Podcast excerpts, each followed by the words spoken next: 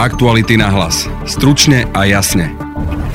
Slovensko si pravdepodobne spôsobilo medzinárodný škandál. Pre NATO malo opraviť desiatky vrtulníkov. Kontrakt sa ale údajne skončil fiaskom. Kontrakt mal počítať maximálnym počtom opravovaných vrtulníkov 35-36 kusov.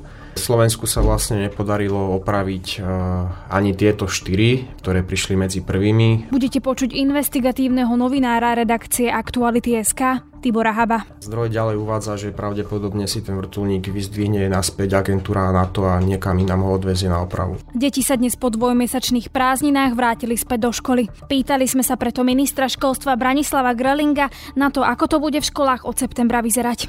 Asi všetci uznáme, že je nezmysel, aby v Bratislave, keď máme nejaké prípady, sa zatvárali školy v Košiciach. Počúvate podcast Aktuality na hlas. Moje meno je Denisa Hopková.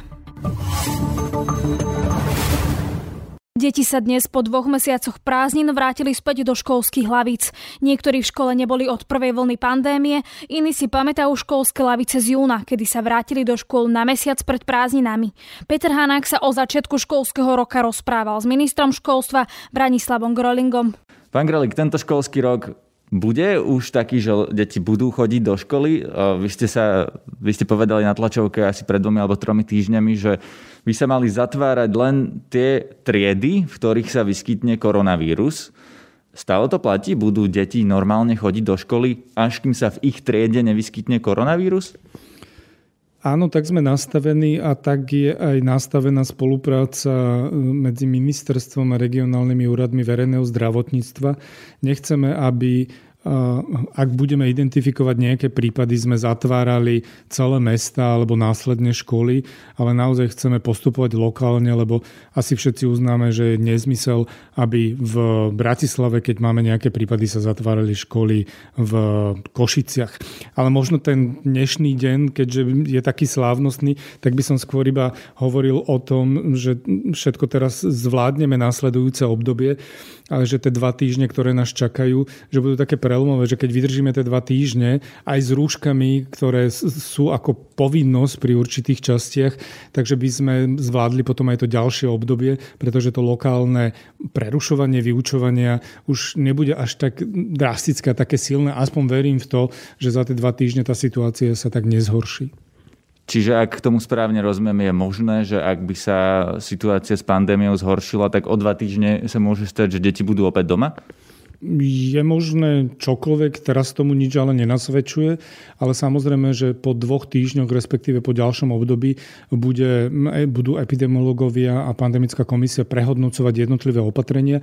Ja očakávam, že tie opatrenia sa budú skôr nejakým spôsobom minimalizovať. Nebude to vyzerať tak tento školský rok, že deti budú iba dobiehať zameškané z toho minulého školského roka? Nemyslím si, lebo tým by sme potlačali to, čo sme vyslovovali a čo sa aj dialo v minulý školský rok, pretože aj počas tých 77 dní, kedy sme mali dištančné vzdelávanie, to vzdelávanie fungovalo a na väčšine škôl možno bolo prísnejšie ako to, čo sa dialo v triedach.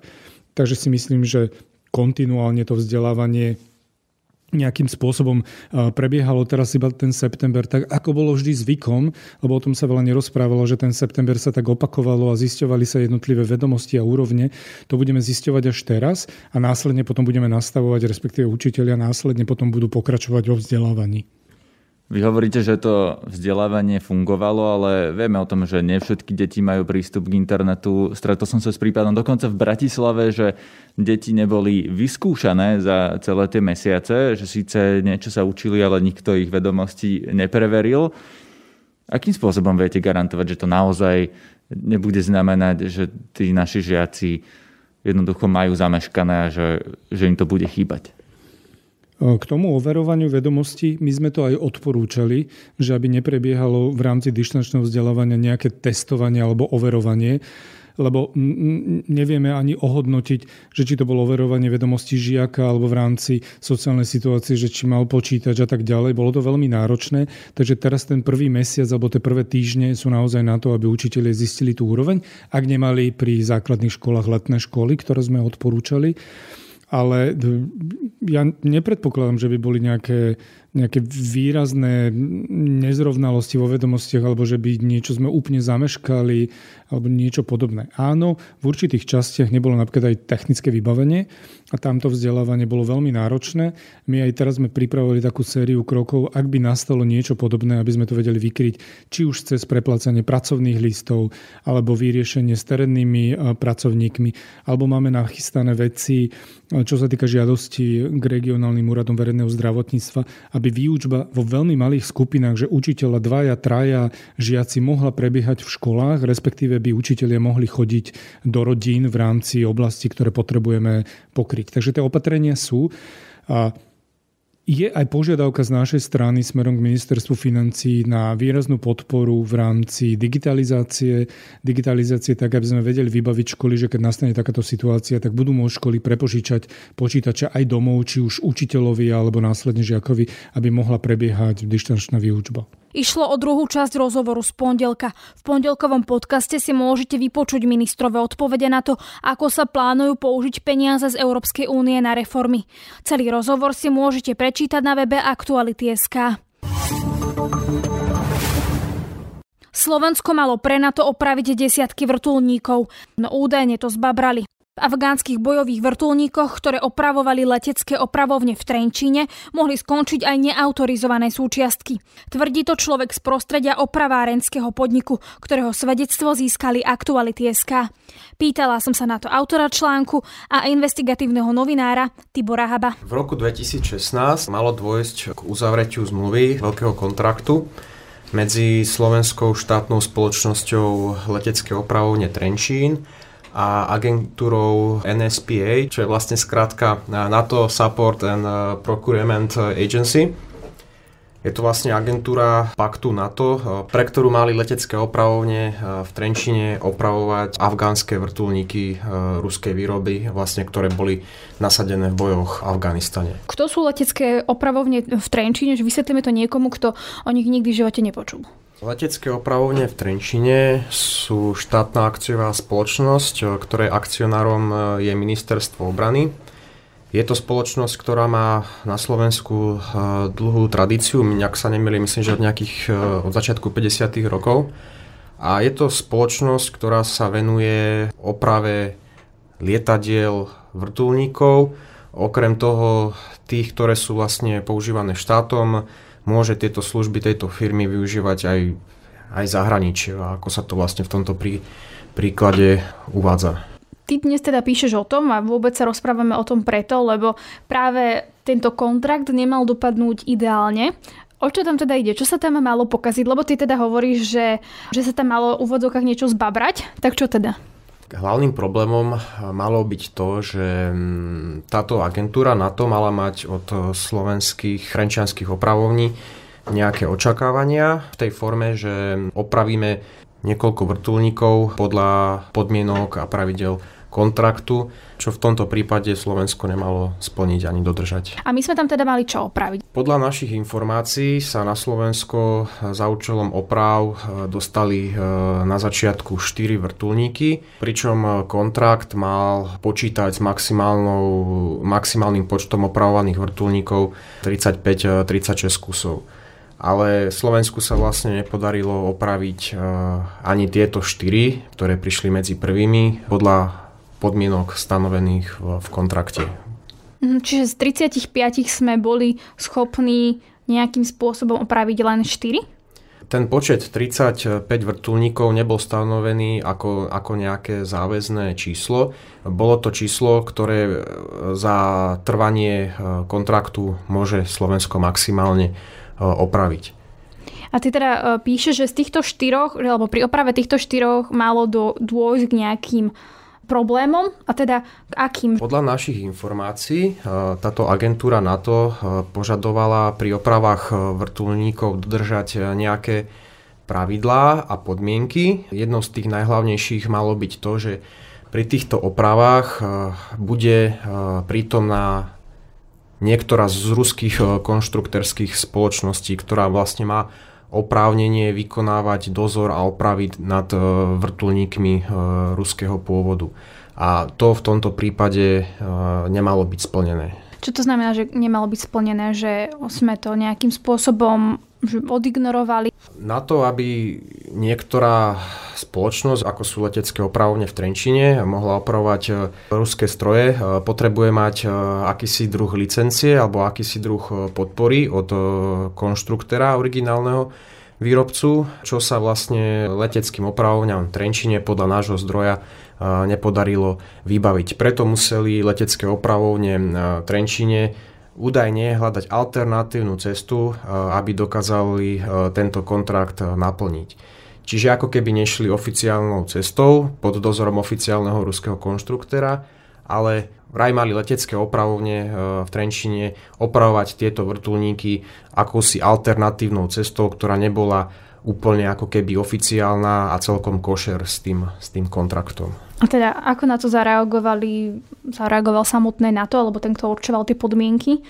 Podľa nášho zdroja bola agentúra NATO veľmi na toto, na toto nahnevaná, e, že sa letecké opravovne v Trenčine takto zachovali, ale dokázali to v prípade prvého vrtulníka ako keby ešte prekusnúť ale pri tých ďalších už mali požadovať, že letecké opravovne budú postupovať podľa e, kontraktu. Lenže ani pri ďalších opravách vrtulníkov opravovne v Trenčine nemali toto splniť. Aká je oficiálna reakcia agentúry na to sa nám nepodarilo získať, pretože oslovili sme aj túto agentúru, ale nikto nám z tlačového oddelenia na to neodpovedal ale napríklad e, st- e, ruská strana, e, konkrétne spoločnosť vrtulníky Ruska, ktorá mala byť údajne prítomná pri opravách týchto vrtulníkov, po oprave prvého vrtulníka zareagovala tak, že na svojom webe zverejnila vyhlásenie, v ktorom si vlastne ako keby umýva ruky nad zodpovednosťou nad týmto vrtulníkom. Že ak by sa prípadne niečo s tým vrtulníkom stalo, že by napríklad havaroval, tak oni vlastne s tým nemajú nič spoločné, lebo ich spoločnosť k vrtulníku nedodala žiadnu oficiálnu dokumentáciu ani súčiastky, ktoré tam mali byť. Toto je že jedna vec, že sme nejak nepostupovali, ako sme mali údajne, ale ďalšia vec, o ktorej ty píše, že keď to opravovali, tak tam mohli skončiť neautorizované súčiastky. Čo sa tam teda stalo? Keďže podľa nášho zdroja uh, mala byť e, nejakým spôsobom prítomná pri opravách vrtulníkov spoločnosť e, Vrtulníky Ruska, ktorá teda mala k tomu dodať oficiálne nejaké dokumenty a oficiálne súčiastky. Takže tým pádom, e, keď táto spoločnosť nebola prítomná, tak letecké opravovne e, museli hľadať nejakú alternatívnu cestu, ako v prípade poškodených častí vrtulníkov zohnať náhradné diely. Keďže teda vrtulníky Ruska tieto, tieto súčiastky nedodávali, tak tie súčiastky bolo potrebné získať nejakou inou cestou, neoficiálnou cestou. Náš zdroj uvádza, že to bolo cez rôzne e, priekupnícke cesty, cez, cez neoficiálnych e, dodávateľov, čo teda mal byť problém aj pre samotnú agentúru NATO. Nedovolím si tvrdiť, že by išlo o nejaké nekvalitné súčiastky alebo poškodené. Hlavný problém má byť to, že tie súčiastky nie sú certifikované e, oficiálnym ako keby konštruktorom alebo výrobcom. To je tým ruským, ktorých, ktorého sme obišli prvý, druhý, tretí, štvrtý krát. Áno, a ako keby neboli, nemali riadnu ako keby pečiatku alebo nejakú dokumentáciu. Ty teda v tom článku opisuješ aj presne mm, opravy tých vrtulníkov jeden po druhom. Uh, vieš to opísať aj túto, že čo tam vlastne sa dialo, lebo ty tam napríklad spomínaš, že to nebolo napríklad úplne manažersky zvládnuté a podobne. Náš zdroj uvádza, že ľudia, slovenskí robotníci, ktorí sa na tom podielali, boli teda akože vo svojom odbore špičkou, že problémom malo byť práve to manažerské riadenie e, tohto, tohto kontraktu. Napríklad pri tom prvom vrtulníku mali opravy veľmi meškať, e, mali sa pre, predlžiť až na takmer 2 roky, e, kdežto to malo vraj pôvodne trvať len 9 mesiacov a ten vrtulník pritom ani nemal mať nejaké poškodenia v boji, bol ho svojím spôsobom treba len ako keby skontrolovať, urobiť na ňom nejakú generálnu prehliadku. Štvrtý vrtulník mal prísť do leteckých opravovní spolu s predchádzajúcimi tromi vrtulníkmi, lenže oproti tým trom predchádzajúcim mal byť najviacej poškodený v boji, že mal reálne bojové poškodenia a vyžadoval si najväčšiu ako keby opravu. A na jeho opravu bola potrebná veľmi veľká súčiastka, ktorú podľa nášho zdroja do Trenčína mohla do, dodať len práve tá oficiálna ruská spoločnosť vrtulníky Ruska. Keďže Slovensko a konkrétne opravovne e, sa mali dopustiť týchto rôznych e, prešlapov, tak e, táto ruská strana bola údajne na nás veľmi nahnevaná preto a preto akúkoľvek žiadosť zo Slovenska z Trenčína zamietli. Preto vlastne dodnes má k tomu štvrtému vrtulníku chýbať táto súčiastka, preto ho nie je možné opraviť. Ako vyzerá momentálne ten kontrakt vlastne medzi, medzi NATO a medzi leteckými opravovňami? Či ten kontrakt e, stále platí, neviem s určitosťou povedať. E, štvrtý vrtulník je stále podľa nášho zdroja v Trenčine a pravdepodobne nebude ani nikdy opravený vzhľadom na súčasnú situáciu, absenciu súčiastok a zdroj ďalej uvádza, že pravdepodobne si ten vrtulník vyzdvihne naspäť agentúra NATO a niekam inám ho odvezie na opravu. Predpokladám, že ste teda komunikovali aj s ministerstvom obrany. Čo vám vlastne povedalo na všetky tieto informácie, na ktoré ste, ste sa teda pýtali a overovali ich? Keďže som ministerstvo obrany konfrontoval viac menej s, s tvrdeniami, ktoré nám dala osoba, ktorá je priamo v priamo v leteckých opravovniach, tak e, ministerstvo obrany e,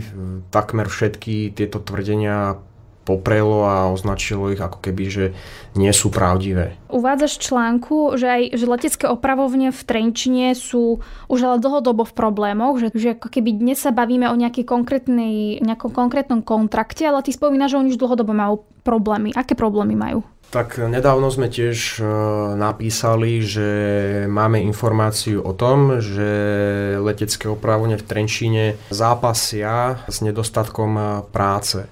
Niekdajšie vedenie e, leteckých opravovní sa malo obrátiť na ministerstvo obrany, ktoré teda akcionárom podniku, že aby túto situáciu pomohlo podniku vyriešiť, ale pritom ministerstvo obrany vyníka videlo práve v leteckých opravovniach Trenčín, ktoré si ako keby sami nevedeli e, nájsť e, nejakú prácu alebo nejakých zákazníkov, ktoré im by vlastne mohli poskytnúť e, svoje služby. Kto je vlastne zodpovedný za letecké opravovne, ak sa teda nebavíme len o ministerstve obrany? Približne niečo vyše roka posledného ho viedol letecké opravovne Vladimír Šimanský, ktorý nahradil, myslím, že v roku 2019 tedajšieho riaditeľa Martina Dušaniča a od eh, včera vedie po novom letecké opravovne Trenčín niekdajší minister obrany Lubomír Galko.